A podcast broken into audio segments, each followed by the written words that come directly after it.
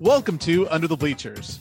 This is a podcast that explores all things sports, all things queer, and the fabulous intersection where queer and sports meet. This podcast is brought to you by Team DC, the nonprofit association of LGBTQ plus sports and recreation organizations in the Washington, D.C. area. I'm Laura. I'm the vice president of Team DC, and I've played and loved sports my whole life. I've played with Team DC member clubs, the DC Furies Women's Rugby Club, and Rogue Darts. And I'm Gabe. I'm also on the board of Team DC, and I'm a die-hard sports fan. I've played with many of the Team DC member clubs, including the DC Gay Flag Football League, Cara Bowling, Stonewall Kickball, Rogue Darts, and the Washington Scandals Rugby Football Club. I'm also a member of the DC Different Drummers, and I do a little bit of drag on the side. We hope you enjoy this week's trip under the bleachers. Welcome, everyone. Lauren Gabe here. It's November 22nd, and you're listening to Under the Bleachers. On this podcast, we take turns, and this week it's Laura's turn to choose our topics. For a discussion of all things queer, she chose Transgender Day of Remembrance. For our conversation of all things sports, we're talking about MLB Awards Week. And for our topic at the intersection of sports and queer, we're discussing a new framework for transgender and intersex athletes from the IOC. After that, we're going to share our interview with documentary filmmaker Liz Lindstrom. First, an update on Team DC. On Wednesday, December 8th, Team DC is hosting a holiday party at Uproar from 6 to 8 p.m. There will be food and a cash bar. We will also be conducting a winter clothing drive, so bring your lightly used winter clothes to donate. And if you donate two items, you will get a complimentary rail drink or Bud Light, courtesy of Uproar. Team DC board elections will be held at the annual meeting in January, and nominations are being accepted now. Positions up for election include vice president, secretary, treasurer, board member for scholarship, board member for fundraising, board member for communications, and board member in charge of the Night Out series. If you would like to nominate yourself or another person, or if you would like more information about any of these positions, please email les at teamdc.org. Be sure to follow Team DC and its member clubs on social media for more updates. Find Team DC on Facebook at Team DC LGBT and on Twitter and Instagram at Team DC Sports. Laura and I will be bringing you new episodes of Under the Bleachers every Monday at underthebleachers.podbean.com and on all your favorite podcast apps, including Apple Podcast and Google Podcast. Please remember to rate, review, and subscribe to our podcast. And while you're at it, tell your friends to subscribe to Under the Bleachers for all the latest news at the intersection of sports and queer. Now, here's Laura with our first topic in this week's trip Under the Bleachers. All right, first up, my queer topic is Transgender Day of Remembrance. Saturday, November 20th was Transgender Day of Remembrance. Last week, the Human Rights Campaign Foundation released its report called An Epidemic of Violence Fatal Violence Against Transgender and Gender Nonconforming People in the United States in 2021. This report honors the at least 46 transgender and gender nonconforming people killed in 2021 as of today and shines a light on data that HRC has continued to collect on the epidemic of violence. With 46 known deaths since January 1st, HRC has officially recorded more violent deaths of transgender and gender nonconforming people than any year since it began tracking this violence in 2013. Previously, the highest known number of fatal deaths of transgender and gender nonconforming people was in 2020 when HRC reported 44 people were violently killed throughout the calendar year. HRC found that since the start of this year, at least 46 transgender and gender nonconforming people have been killed in the US. Of those 46 victims, 29 were Black and 8 were Latinx. Since January 2013, HRC has documented more than 250 transgender and gender nonconforming people who were victims of fatal violence. Two thirds of those known victims have been Black women, and nearly 60% of known fatalities have involved a firearm. This fatal violence affects trans and gender nonconforming people nationwide, with HRC and other advocates tracking cases of fatal violence across 113 cities and towns in 33 states, the District of Columbia, and Puerto Rico. These disturbing numbers likely underreport deadly violence targeting transgender and gender, and gender nonconforming people who may not be properly identified as transgender or gender nonconforming by police, media, or other sources. The 46 known transgender and gender nonconforming people killed so far in 2021 are Tiana Alexander, Samuel Edmund Damian Valentin, Bianca Muffin Bankz, Dominique Jackson, 50 Bands, Alexis Braxton, Chyna Carrillo, siblings Jeffrey J.J. Bright and Jasmine Cannady, Jenna Franks, Diamond Kyree Sanders, Rayanna Pardo, Jaida Peterson, Dominique Lucious, Remy Fennell, Tiara Banks, Natalia Smut, Iris Santos, Tiffany Thomas, Harry Washington, Dehara Dialto, Whispering Wind Bear Spirit, Sophia Vasquez, Danica Danny Henson, Serenity Hollis, Oliver Ollie Taylor, Thomas Hardin, Poe Black, EJ Boykin, Taya Ashton, Shy Vanderpump, Tierra Marie Lewis, Miss Coco, Pooh Johnson, Disaya Monaee, Brianna Hamilton, Kiér Laprí Kartier, Mel Groves, Royal Poetical Starz, Zoella Zoe Rose Martinez, Joe Acker, Jesse Hart, Rikkey Outumuro, Marquisha Lawrence, and Jenny De Leon. HRC also tracks additional concerning deaths of transgender and gender nonconforming individuals. Many factors lead to this violence. Anti transgender stigma can lead to the denial of opportunities in society, such as employment discrimination and exclusion from healthcare, as well as to increased risk factors such as poverty and homelessness. The combination of these factors, which are often exacerbated by racism and sexism, can lead to an increased risk of fatal violence. Although there are some existing legal protections for transgender and gender nonconforming people, such as the Violence Against Women Act, Matthew Shepard and James Byrd Jr. Hate Crimes Prevention Act, the decision in Bostock versus Clayton County, Georgia, as well as various state and local laws, we still lack explicit federal protections against discrimination for LGBTQ plus people, and pervasive stigma makes lived equality far out of reach, even in LGBTQ plus inclusive regions. Gabe, with Transgender Day of Remembrance upon us, I'm wondering, have you seen any moves this year that gives you hope that this continuing trend of increased violence against trans people can be stopped anytime soon? Um, sadly not. I mean, I do I remember every November I hear the memorials. I hear stuff going on. I remember in San Antonio uh, when I used to live there, they used to put shoes on City Hall and kind of like put the names of everyone who, who passed away the year this year.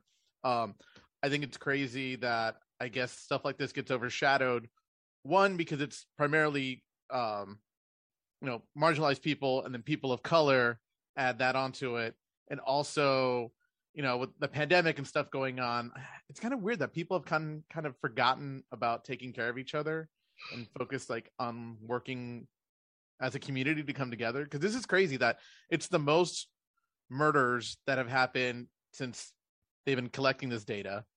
And well, it's it's interesting, right? Because like every year is the most. Like it gets more most. and more yeah, each year, like... and part of it, I do think, is um, frankly better reporting of these crimes, you know, is is leading to higher looking numbers, but there's no denying that the trend of violence um, is bad and getting worse. No, yeah, totally. And it's you know we, we hear about stuff locally, uh, you know, people that have been attacked around town and stuff like that, and it's just it's kind of uh, I mean, I I don't know what we can do or what we should do, but instead, you know, I know it, it's great that we're bringing these up and actually bringing kind of like this information out to the forefront saying hey this is a problem.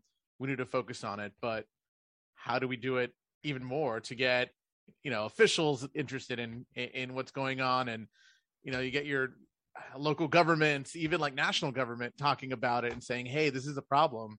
Especially yeah, in the united mean, states like this is a problem going on.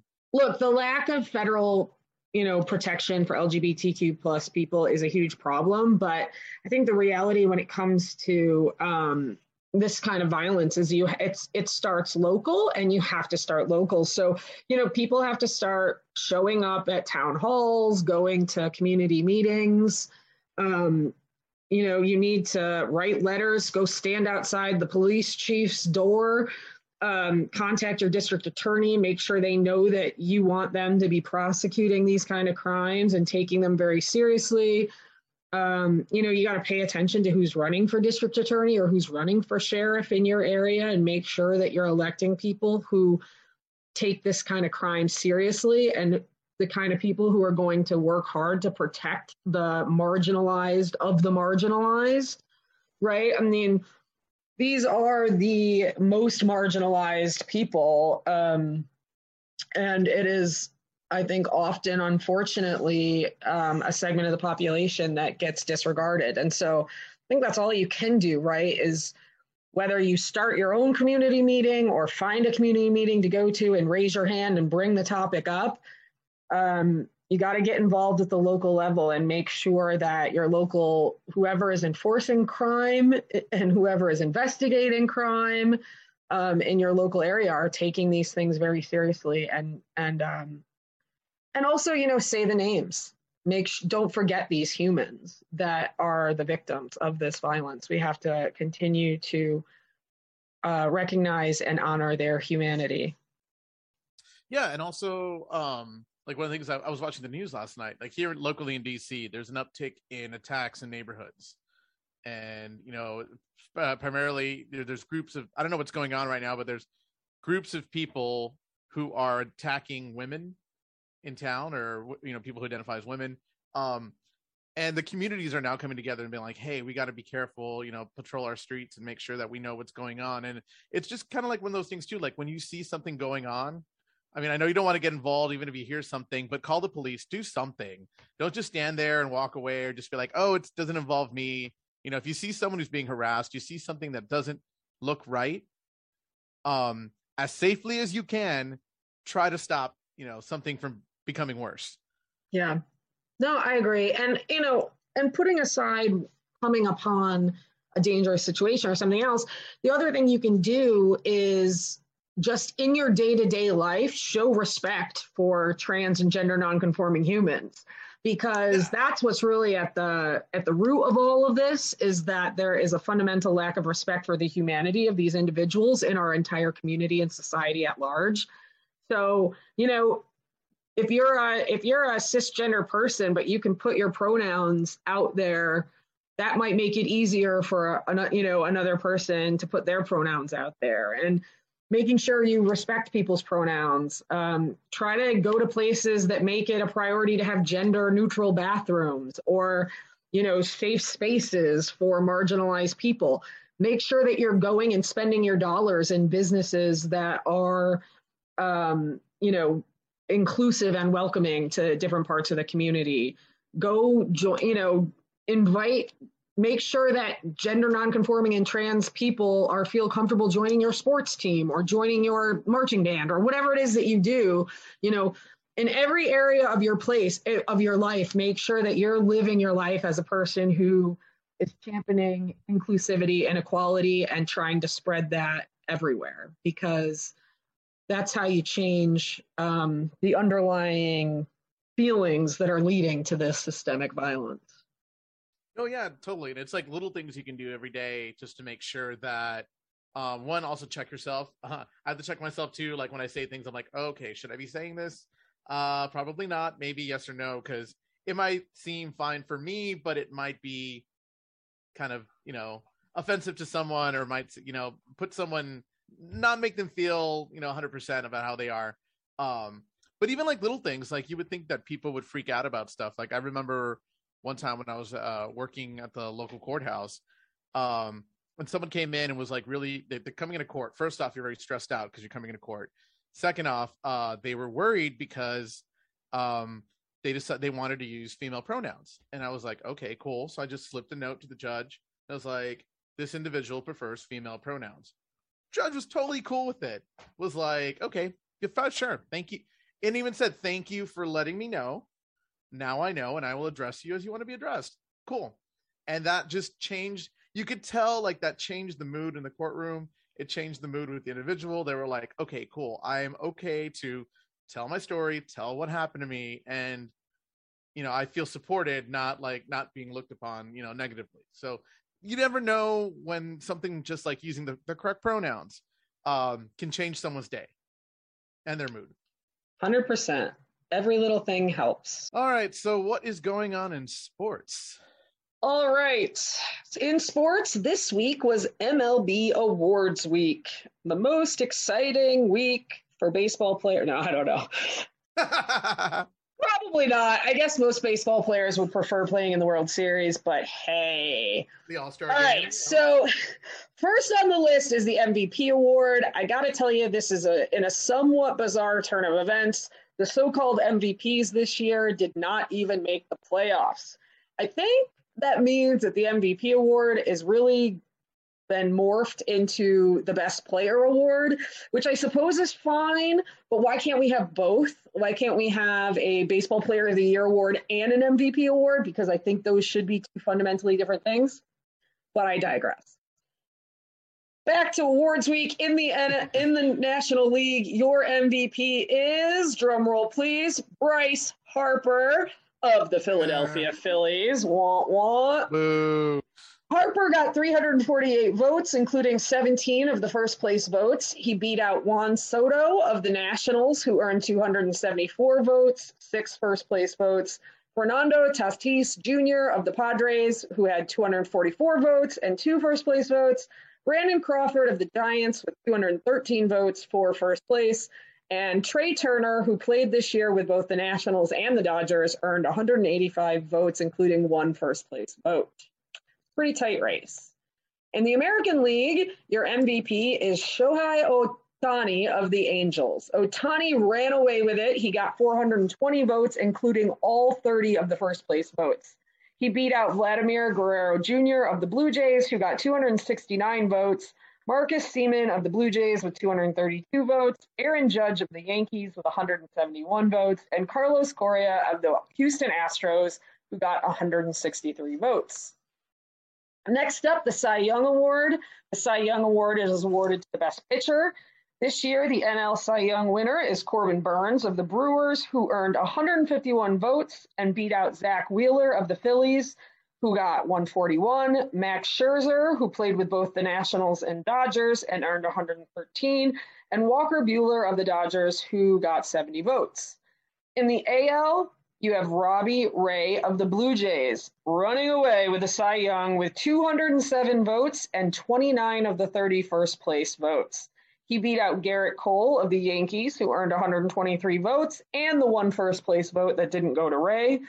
Lance Lynn of the White Sox, who got 48 votes, Nathan Eovaldi of the Red Sox with 41 votes, and Carlos Rodon of the White Sox, who earned 34 votes.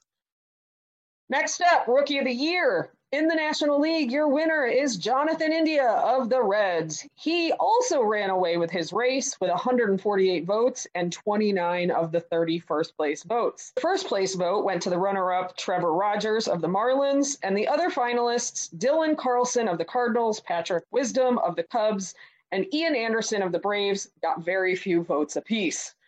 In the American League, the race was was not much closer. Randy Arozarena of the Rays took 124 votes, including 22 of the 30 first place votes, to beat out Luis Garcia of the Astros, Wander Franco of the Rays, Adolis Garcia of the Rangers, and Emmanuel Clase of the Indians.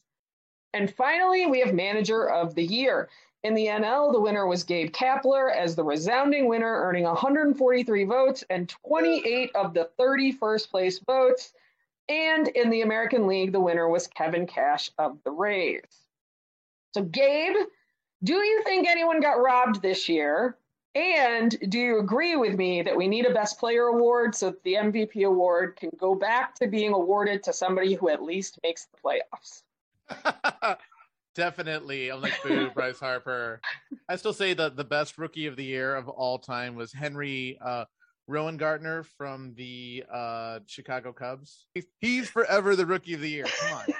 All right, that's not a great movie, but Henry's the best. Oh my! Well, I thought you'd be happy. I thought you'd be happy that Gabe Kapler was I am. the I- NL Manager of the Year. Yeah, I'm actually really happy about that. Actually, I remember seeing him when I was in high school, and he was playing for the Red Sox. We were Oh. at a game up in like uh, Ar- was it? It's Arlington, yeah, outside of Dallas. So like, I remember we were on a band trip, and we went to go see uh the Rangers play against the Red Sox, and I was the only one there in my little Red Sox hat. So I was very excited. Well, now Uh, he's a now he's a Texas man Yeah. at heart, right? But no, it's kind of. I, I guess what Is he not loved by the people of Texas? he is loved by the people of Texas.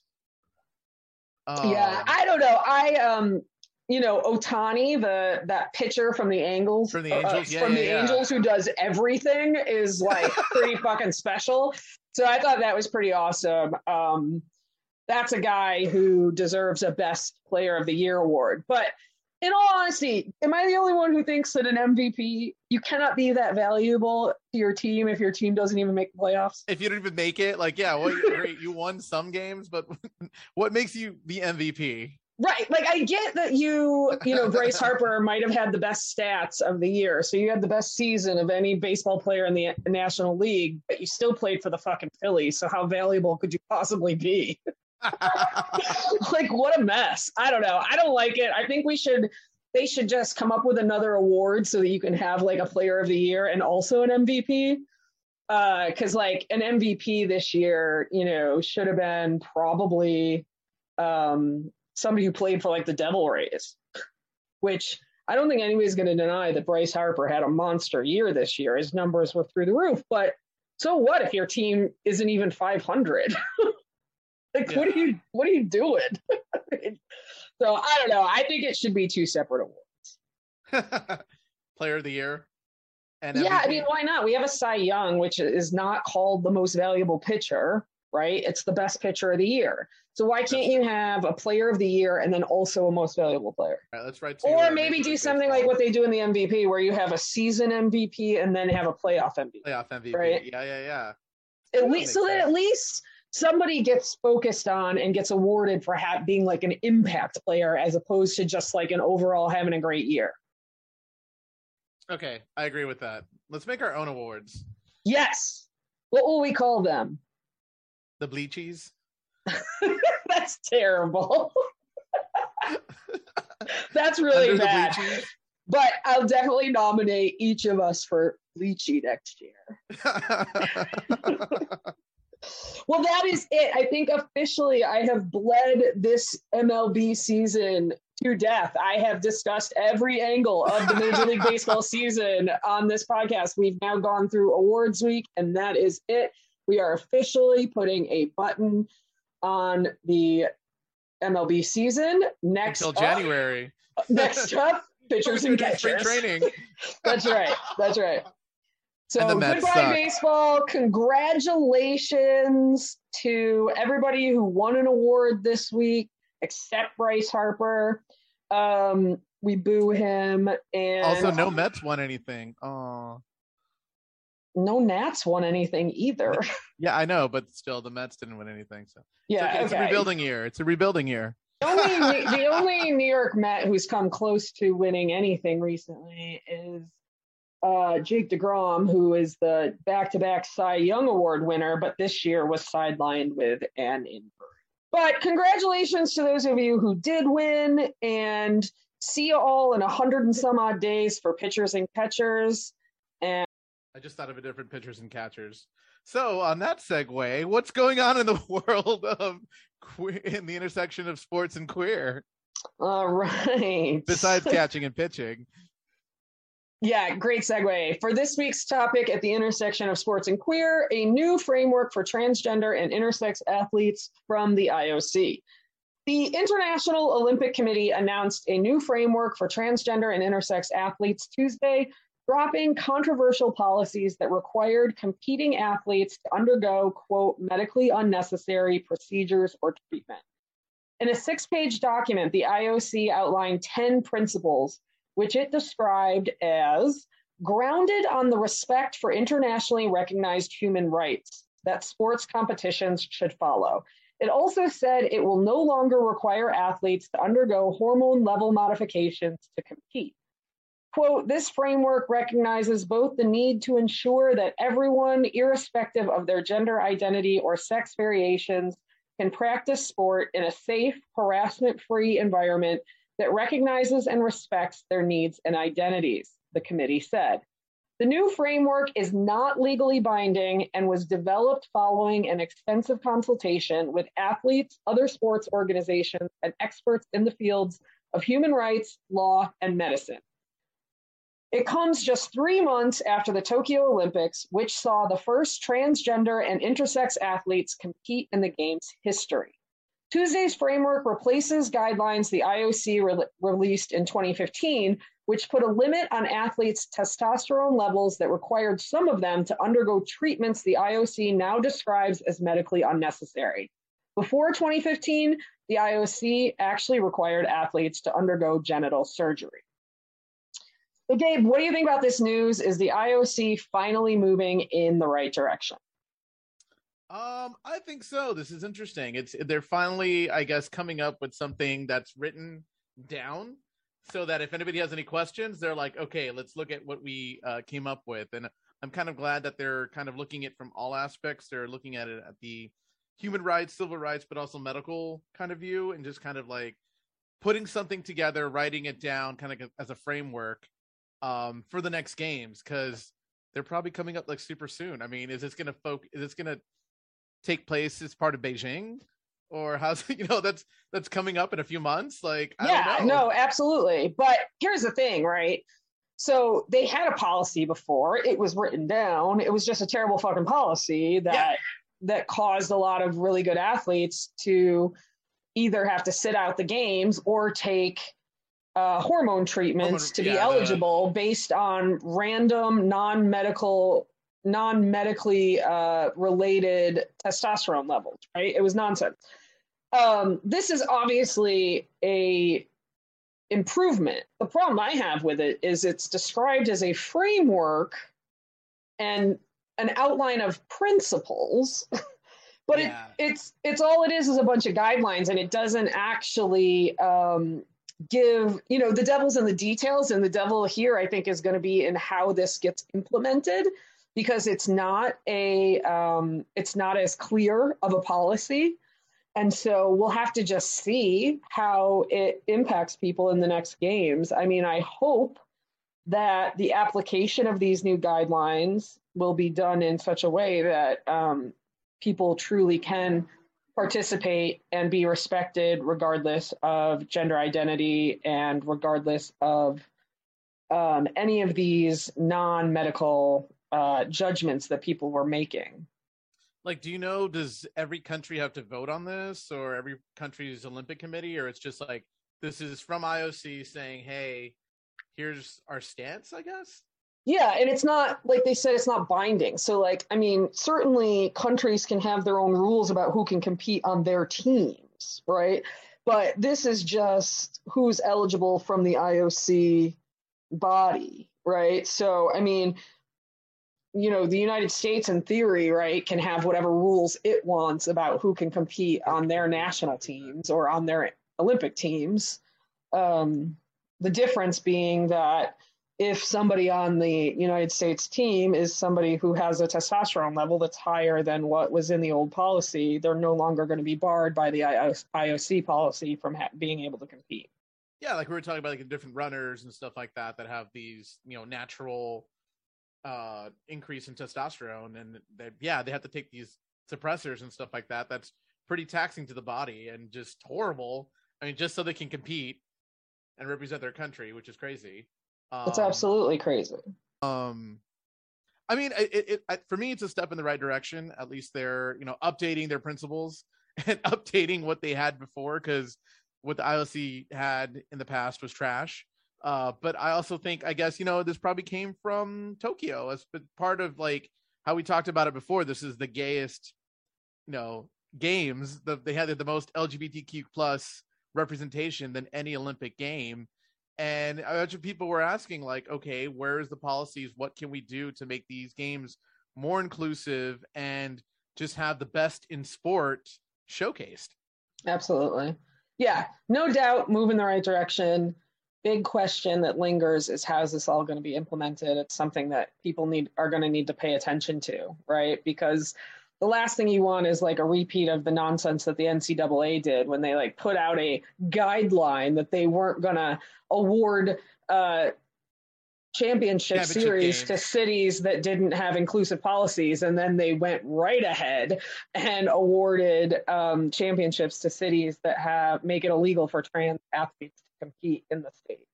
So, yep. you know, it's all in the implementation. So, we are going to have to keep a close watch on how these new guidelines get implemented, but at least we have cause for optimism on this front with the IOC. Okay, that's this week's Under the Bleachers roundup of things queer, things sports, and things at the intersection of sports and queer. We're going to take a quick break, and when we come back, we're going to share our interview with documentary filmmaker Liz Lindstrom. Welcome back to Under the Bleachers. Today we are joined by Liz Lindstrom. Liz is a documentary filmmaker and rugby player from the DC area. She's been playing rugby since 2013 and making films since 2009. In 2021, she produced Furious, a documentary about her current rugby club, the DC Furies, and their founding, development, and persistence through the global coronavirus pandemic. Welcome, Liz. We are so glad to have you today. Glad to be here. All right. Um, we have not, you are our first filmmaker. So tell us a little bit about yourself. How did you become a filmmaker? Is it something you've always wanted to do? Sure. Um, well, I guess I started getting involved in like media and film way back when, um, when I was probably like you know middle school we do our like little news team kind of thing. Um, but i actually when i went to high school they had a television film and television production program. It's the um, cd Hylton program down in woodbridge virginia. Very cool. I got to work with these like huge production cameras that are like almost the size of me. Um, and that was more broadcast news but it really gave me kind of like a skill set and a foundation for you know other types of um, film and media so when I went to school, I went to, um, I did my bachelor's at the College of William and Mary in Williamsburg, Virginia. They did not have a film major, they did have a film minor. So I decided when I went there, I was going to major in accounting and minor in film. I did not surprise major in accounting. I um, lasted about uh, two and a half years. And when I was there, they had created a film major. So I got my film major out of the way. And then with all of my leftover time, because I thought I was going to be a, um, a, business double major, I decided to um, double major in government. So that was really fun. Um, and I think that, you know, really influenced my kind of like career path in documentary film um, in you know i think film and documentaries are a way to kind of show the real things that are happening in the world and make an incredible impact on um, i guess general life in society. That sounds about as straight of a path as anybody takes through undergrad. And so tell us then how you went from graduating with your government and film degree to where you are today. Uh, so yeah i uh, majored at that, and then I graduated, did some freelancing, worked for a couple production companies. Right now, I'm working for a production company in Alexandria, Virginia. They're really great, but before that, I was doing a lot of freelancing, um, which was great in that I could work, you know, lots of different places, touch on a lot of different forms of media. Also, very like intense in like the hours that I was working. So I was working three jobs and playing rugby. Um, and then, yeah, and then uh, the coronavirus pandemic hit right as I was um, filming for my documentary. Awesome. So, um, what do you do at a production company? Are you editing? You're editing other people's work? Is it like commercial work or something like that? Yeah. So, like I said, I've worked for at a couple different places, and you know, a lot of the places um, that I was brought on as a freelancer, I was doing a little bit of everything. So I was doing, you know, a little bit of production work, like in the field. I was, you know, behind the camera, or I was like in post production, opening, you know, whatever video editing software we're using. So Adobe Premiere, Avid, um, kind of making edits there. I, you know, worked at this company called Spark Media, who is really great. I actually started there as an intern, and that kind of evolved into some other opportunities. So I got to be a um, production associate on their documentary Scattering CJ, which is about mental health and suicide prevention. Um, that then evolved. I, you know, met someone who met someone, um, and I got to be an associate producer on another film um, called My America. That's actually done by an Italian film company. So, you know, lots of little opportunities turned into bigger opportunities, and I've been able to grow and expand my network. Um, and so, in a lot of ways, I've done a little bit of everything, um, and that's kind of why I felt that I was then able to start this film. So, well, is Furious the first full length project of your own that you worked on? Um, yes, and uh, that's the other thing is you know I have worked on other people's full length projects, and you know it's been great, but this kind of I had nobody to kind of tell me, oh, you can't put that on camera, or, or you know maybe you know this is a better editing style or whatever. I you know, because I was the director and the producer and the editor and the filmmaker, I got to kind of, you know, critique myself and, you know, I, I learned so much from it in a lot of different ways. So is it perfect? By no means. But, you know, did I grow as a filmmaker? Absolutely. Tell us a little bit more about that. You really made this film all very much on your own, right? um, is you know I knew a little bit about producing, I knew a little bit about directing, um, and I had been working for clients and doing client work, which you know in a lot of ways was great in helping me grow. But I had so much, I call it um, like creative energy. Like I had a story that I wanted to tell, and I really wanted to take the time to kind of from start to finish create something that was mine. Um, and I always joke people that if you saw me last year, I probably had twice as much hair because, you know, doing everything in a project is incredibly, you know, stressful, but also incredibly rewarding. So um, because this was a micro budget film, I, you know, filmed it myself. So I'm I'm the one. I'm not actually in my own film because I'm filming everything. Um, I produced it, so I was you know reaching out and coordinating all of my interviews and storyboarding. Um, I, I the only two people who I hired for this were um, a composer who's incredible named uh, Jake Weston and a colorist who's you know a friend of a friend. Also he's great um, named Tony Kosak. And you know other than that everything else is me. So yeah. the intro credits are very short. Um, so you mentioned this is a micro budget film. Other than your own pockets, where did that budget come from?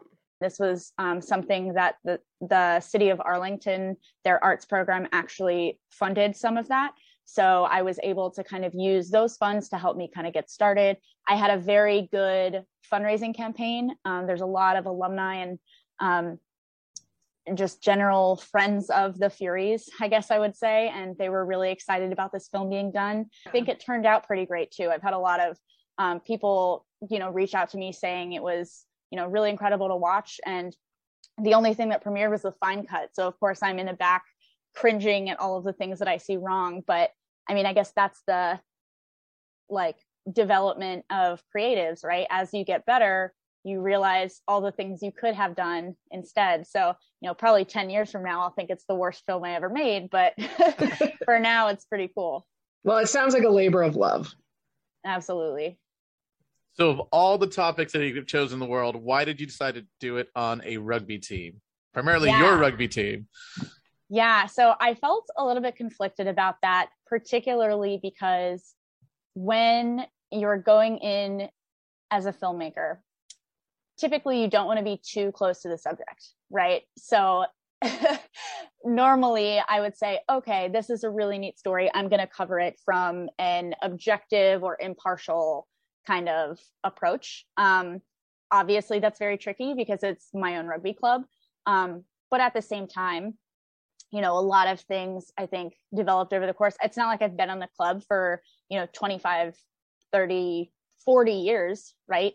Um, so I joined the Furies in, I think it was 2017 or 2018. Um, and one of the things that that club does a lot um, is they talk about, you know, this is our legacy and like we have done so much in the women's premier league and we've done so much for the development of select sides and you know some of the alumni we've had were on the usa eagles in the 90s and 2000s um, and i think coming in as a rookie i didn't really know where to go to for that kind of cool information um, so for me I guess the short answer to your question, you know, I came into this club that had an outstanding history. I was dying to do a feature film on women's rugby because I think it's a sport that is undervalued, underrated, and underappreciated. Um, and, you know, I really wanted to test what I could do as a filmmaker and what better way to do that than to be constantly excited by the thing that you're filming about. Yeah, no, that sounds great. Um, when you first set out to, to make the film, what was your vision? What did you think the film was going to be about? Yeah, so I actually, you know, I didn't just kind of wake up one day and said, you know, this is exactly what the film's going to be about. It's, you know, part of the beauty of documentaries, it's how it develops over this period and the way that I like to edit and the way that I've kind of learned to edit documentaries is 90% of it 90% of the storyboarding is done in post production, which a lot of people don't like to do, um, particularly because they spend so much time in research and storyboarding.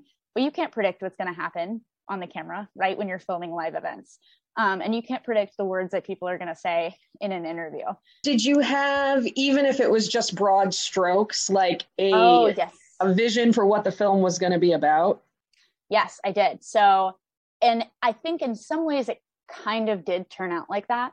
Um, I knew, you know, how do you cover the entire 40 plus year history of this club in, you know, 70 minutes, right? Uh, my vision was to do a past, present, future kind of timeline. Um, so the past, you know, some of the events that were going on in the late 70s, you know, what obstacles um, women f- faced in the Furies founding, and you know look at other women's clubs and what they did in the 70s as well um, presently i wanted to examine you know what the present struck because when i started filming this the furies had just been relegated out of the wpl um, which was like huge news. Like and if you know anything about the wpl and women's rugby it's huge news. You know we were um, one of the founding clubs in the women's premier league which is you know the highest level that you can play at before the national team. Um, this was going to be our first season in division one rugby in since 2009 um, so i think there were some big events coming that i really wanted to kind of shape and capture that third component um, though was going to be about the future and um, every year the furies host this uh, rugby tournament called Ruggerfest, and it's one of the largest, if not the largest, um, women's rugby tournaments in the country. Um, so this year we were, and I was also weirdly Ruggerfest coordinator, so I knew a lot about you know who was coming and all that. But um, you know, we were set to have 40 teams from all over the country come out for this tournament, and you know, when we started the first Ruggerfest, it was four teams on the national mall and, you know, in 40 years, we've grown that to 40 plus teams. And we were going to have our first ever middle school bracket.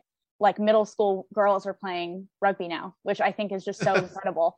Um, and it's, you know, it's not just all of these club teams. You have everywhere from like WPL and Division One clubs down to middle school clubs. Um, and so it's really inspiring. And you know, before I even was on the Furies, I went to Ruggerfest um, as a college player at the College of William Mary. And it was just really inspiring to see women in their 30s and 40s, right? Still playing this. I know you're looking at me at question marks. I mean, but they're I mean, I played rugby in my 40s, so watch yourself. no, I'm saying kicking ass, right? Like, I think there's this mentality in collegiate sports specifically, right? Like, oh no, after 25, right? It's all down. My career's over. Right. Like if you want to, I had um, two ACL tears in college. And I had my doctor tell me that if I ever wanted to live like a normal life, I should stop playing contact sports. And so I tore my second ACL and I was devastated. I'm, you know, freshly 21. I was like, my rugby career is over. And now I'm like laughing at my old self. I actually just tore my third one, um, which is, you know, not ideal, but um, it's funny because, you know, I'm 25, almost 26 now. And I'm like, I still have such a long rugby career ahead of me, even if I were to take, you know, two years off, because there is room in the sport for people who want to be here. Um, and there's so many different levels and ways you can contribute to the game. Um, I think that is something that isn't really, you know, talked about. And so I guess, you know, the third part of my film, instead of coronavirus, was going to be how the Furies over the last year and, you know, maybe in the next 40 years will be continuing to grow um, this sport for, you know, youth basically who did not have these opportunities, um, you know, 20, 30 years ago. Cool. So what were what do you think are the best experiences you had making this film and what were the greatest challenges besides, you know, the pandemic? besides, you know, the global pandemic. You know. Um so well, I will say really quick that the pandemic, while it was challenging to like rewrite my story, it was kind of cool because it presented me with the opportunity to like you know travel so something that was really cool for me was you know i was waiting for all of these um, players and alumni from outside of the dc area to fly back for ruggerfest uh, so i can interview them here. Um, i got the opportunity to fly out to duluth minnesota and meet pat sterner who's one of our founders um, and you know be in her home and and see you know albums that she had and and old fury stuff that she had. And um that was really incredible. And i wouldn't have gotten to do that if we were you know uh still you know working in the offices and stuff um in terms of biggest uh, or i guess like most exciting my favorite things that happened um i would say uh it was really cool to because I've been on the sidelines, you know, before filming games, but most of the time you're filming, your camera's pointed towards um, the field, right? You're interested in gameplay, you're interested in what's happening. There were so many scenes that were happening on the sidelines that I never even thought to look at until I was behind the lens of a camera. For example, there's this really incredible um, scene in the film with Carrie Stansel, who, when the time I was filming this, she was a captain for our 15s team. And our first game back, she is so bad. So She's so cool. So she comes onto the field 20 minutes into the game, breaks her nose, like completely whatever. So I'm filming the sideline, just their reaction. And I hear, Hey, Carrie, are you okay? Do you need anything? And she goes, Yeah, I need a tampon for my nose. I think it's broken. And she like walks on and then gets is getting looked at by the trainer. I'm sitting here with a camera in my hands, like, how do I film this without being super intrusive? Like, you know, so she's framed in the very, very corner where I look like I'm not filming her, but I totally am. Um, and I asked her permission, obviously, to use this, but it's this very cool scene where she, you know, breaks her nose and then, you know, another player of ours, Lauren Glover, is yelling at our coach and, and goes, Hey, like, how much time for a blood? Meaning in rugby, there's something called a blood sub where you only have about, you know, 10 minutes, seven minutes to patch up your bloody self and before you can go on the field or else it counts as a full sub. So, and, and in no other sport that I've ever seen has had that. Um, otherwise in rugby, once you come off, you're done. Mm-hmm. So, you know, she's, she broke her nose, she's plugging it up. Um, and he goes oh you know we have seven minutes and he, and she goes oh perfect seven minutes plenty of time and she plugs up her nose and she goes back in the game and she plays the rest of the game with a broken nose and had to like get it fixed or whatever but you know and then at the end of the game she walks off and her you know son is there and they're she, he's just like wow mom like you did so good and i'm like this is so incredible and you know I see this every day. Every time, you know, I come out on the pitch, there's these incredible, fierce women who are, you know, putting their bodies on the line for nothing more than the love of the game. Um, and you know, people who are really not here to see this need to see this. Um, so that was, you know, there was a lot of experiences like that, and I was really happy that I was able to capture those. Um, I would have loved to capture more. So, obviously, you spent the last year and more of your life making a documentary about sports and a sports club.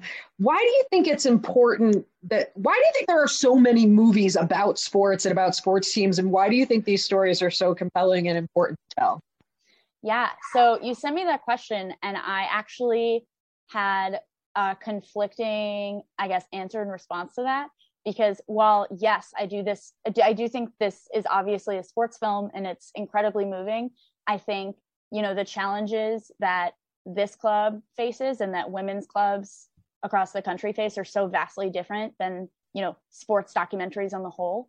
Um, i you know have worked for a production company that did a documentary on kevin durant and his kind of you know growing up in i think it was like in baltimore or in the like Prince George County, I think. Um, you know, there are all-star NBA players who have, you know, million dollar documentaries done on their lives and their upbringing to be the best of the best of the best. And those are incredible. And, you know, teams that won the 1998 world championships, whatever, very common in like sports documentary is a whole genre. And I think it's because sports are something that you know a lot of people care about. People care about you know camaraderie. People care about hard work and overcoming obstacles and you know want to root for the underdog. I think this film is so incredibly different in a lot of ways particularly because who of who is being featured right? Like i can't think of off the top of my head a documentary that focused on a women's team other than the like 1999 world cup team for um, the US women's national team. And I think that says a lot. I think, you know, there's a lot of sports films out there. Not all of them are focused on women. Not all of them are focused on like queer rugby players, right? Like, not all of them kind of focus on niche sports.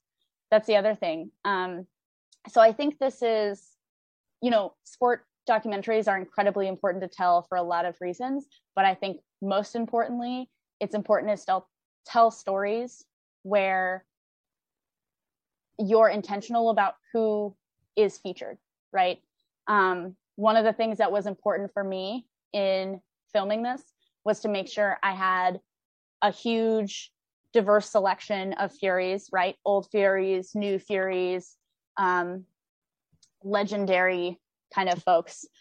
Um, also, a diversity of races, a diversity of gender identities. The other thing is, you know, there's obviously tons of diversity in the people that I picked for my film. That's also not the thing that they're being interviewed about, right? Like, I'm not, you know, talking to Joe and Joss saying, like, as, you know, lesbians, how do you feel about blah, blah, blah? Because it's not the issue. It's not the reason i'm interviewing them. You know it just happens to be a common theme in the women's rugby community is that you know we're incredibly diverse. Um, we're incredibly you know welcoming. They're- that's cool. Yeah. Because i mean i started playing rugby two years three years ago and yeah it's a very diverse community and that's one thing that i love about it is that it's a sport for everyone and everyone has a story to tell so that's really cool that you get to capture you know your locals women's team and get to capture this moment in history because uh who knows when the next pandemic might come but uh you know it's just something cool to like capture that part of what's going on in this part of the world i guess. Uh so what's the status of furious? Is it complete when can we when are we gonna be able to see it? Yeah so furious is in its last two weeks. It's getting its last round of color. It's getting its last round of music. You know the transitions are getting cleaned up a bit. So you know it's really really close to being finished. It's currently being submitted to um, festivals. And you know once i know which festivals it's been accepted to i will definitely let you know. Um, they will be you know us festivals based off just like the licensing that i have for music and stuff. Um, but you know i don't really have a strong um, focus. I'm going to be submitting to documentary festivals you know lgbtq festivals sports festivals you know there's lots of different uh, i guess specific festival criteria. Uh, first time filmmakers low budget um, I'm just going to kind of put this wherever. And I think this is a story that will impact a lot of different communities. Liz, this has been delightful. I want to thank you for um, taking the time to talk to us today. Before I let you go, I want to ask you is there a piece of advice that you got along the way that sticks with you, resonates with you, or any of your own advice that you would want to share with aspiring filmmakers that might be listening? I do. I have a story that goes along with it if you'd like to hear that. Of course. Oh, yeah. Awesome. I love, I tell this story often. Um, so, one of the best creative classes I took in college was a fundamentals of playwriting class. So, I took a screenwriting class, I took production classes, I also took theater classes. Um, and it's orientation day, first, you know, first day ever uh, it's I think I'm a sophomore or a junior in college at this point. It's you know we walk into the classroom. We're in the theater hall, so everybody's in like jeans and a t-shirt. Our professor walks in. He's in a full suit and tie. Okay, full suit and tie. And you know he walks up to the chalkboard, writes you know theater 317. He goes, "This is theater 317. If you're in the wrong class, please leave." And we're all looking around. There's like 15 of us. And we're like, "Nope, we're we're supposed to be here." He goes, "Okay." So he shuts the door. We're expecting roll call or like, you know, here's orientation, here's the syllabus. He just starts talking, or he goes, okay, you wake up and you're in a coma, you know, and blah, blah, blah, blah, blah. You wake up, you're in a coma, you have this injury to your, you know, right ankle, you've bruised your left tibia, you've dislocated your elbow, your pelvis is broken, three ribs are broken, you know, blah, blah. He lists all of these injuries.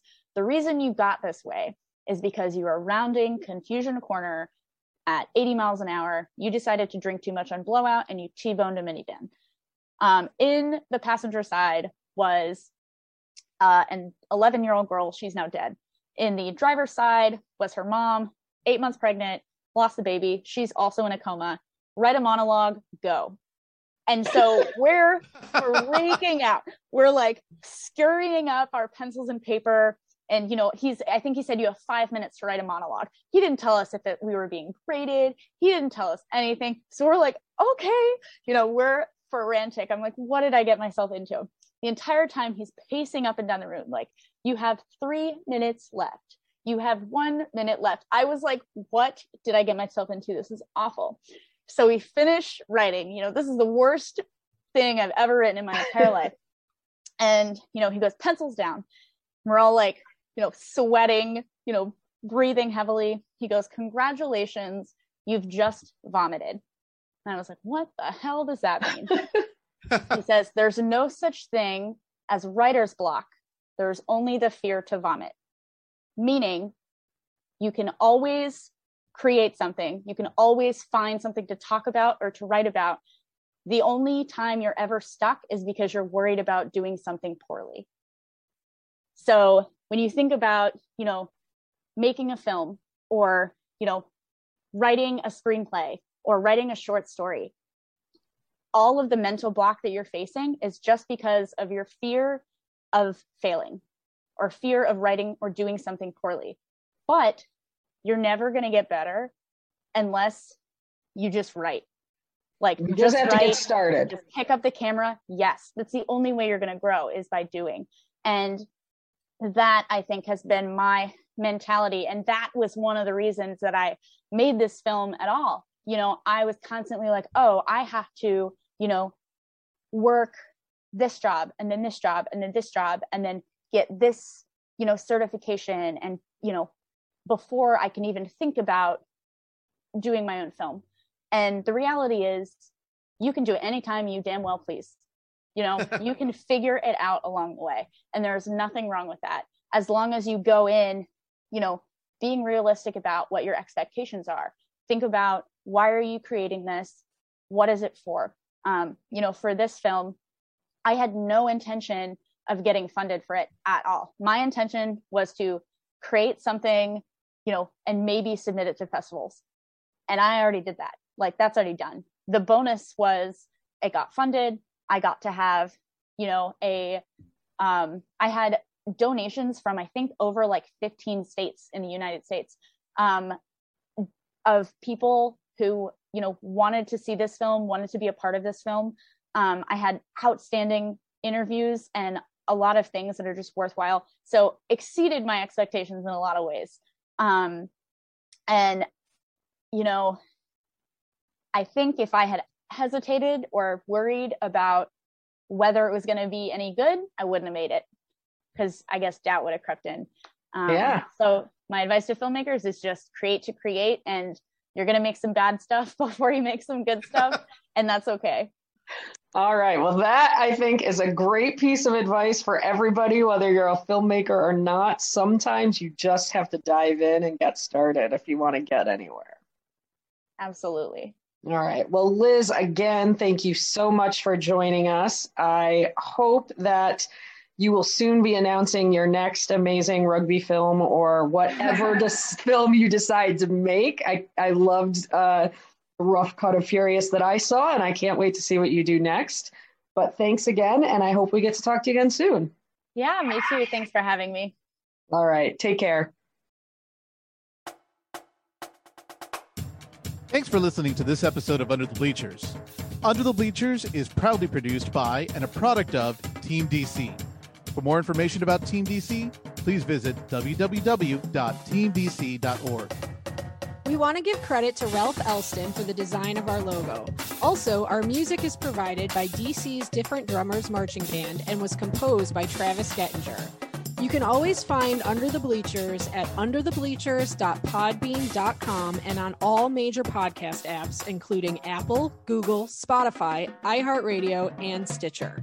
Please remember to rate, review, and subscribe to our podcast and share us with a friend who might enjoy listening. Under the Bleachers is hosted by Team DC board members Laura Frere and Gabriel Hernandez. All views and opinions expressed are solely those of the host and participants of Under the Bleachers and do not express the views of Team DC.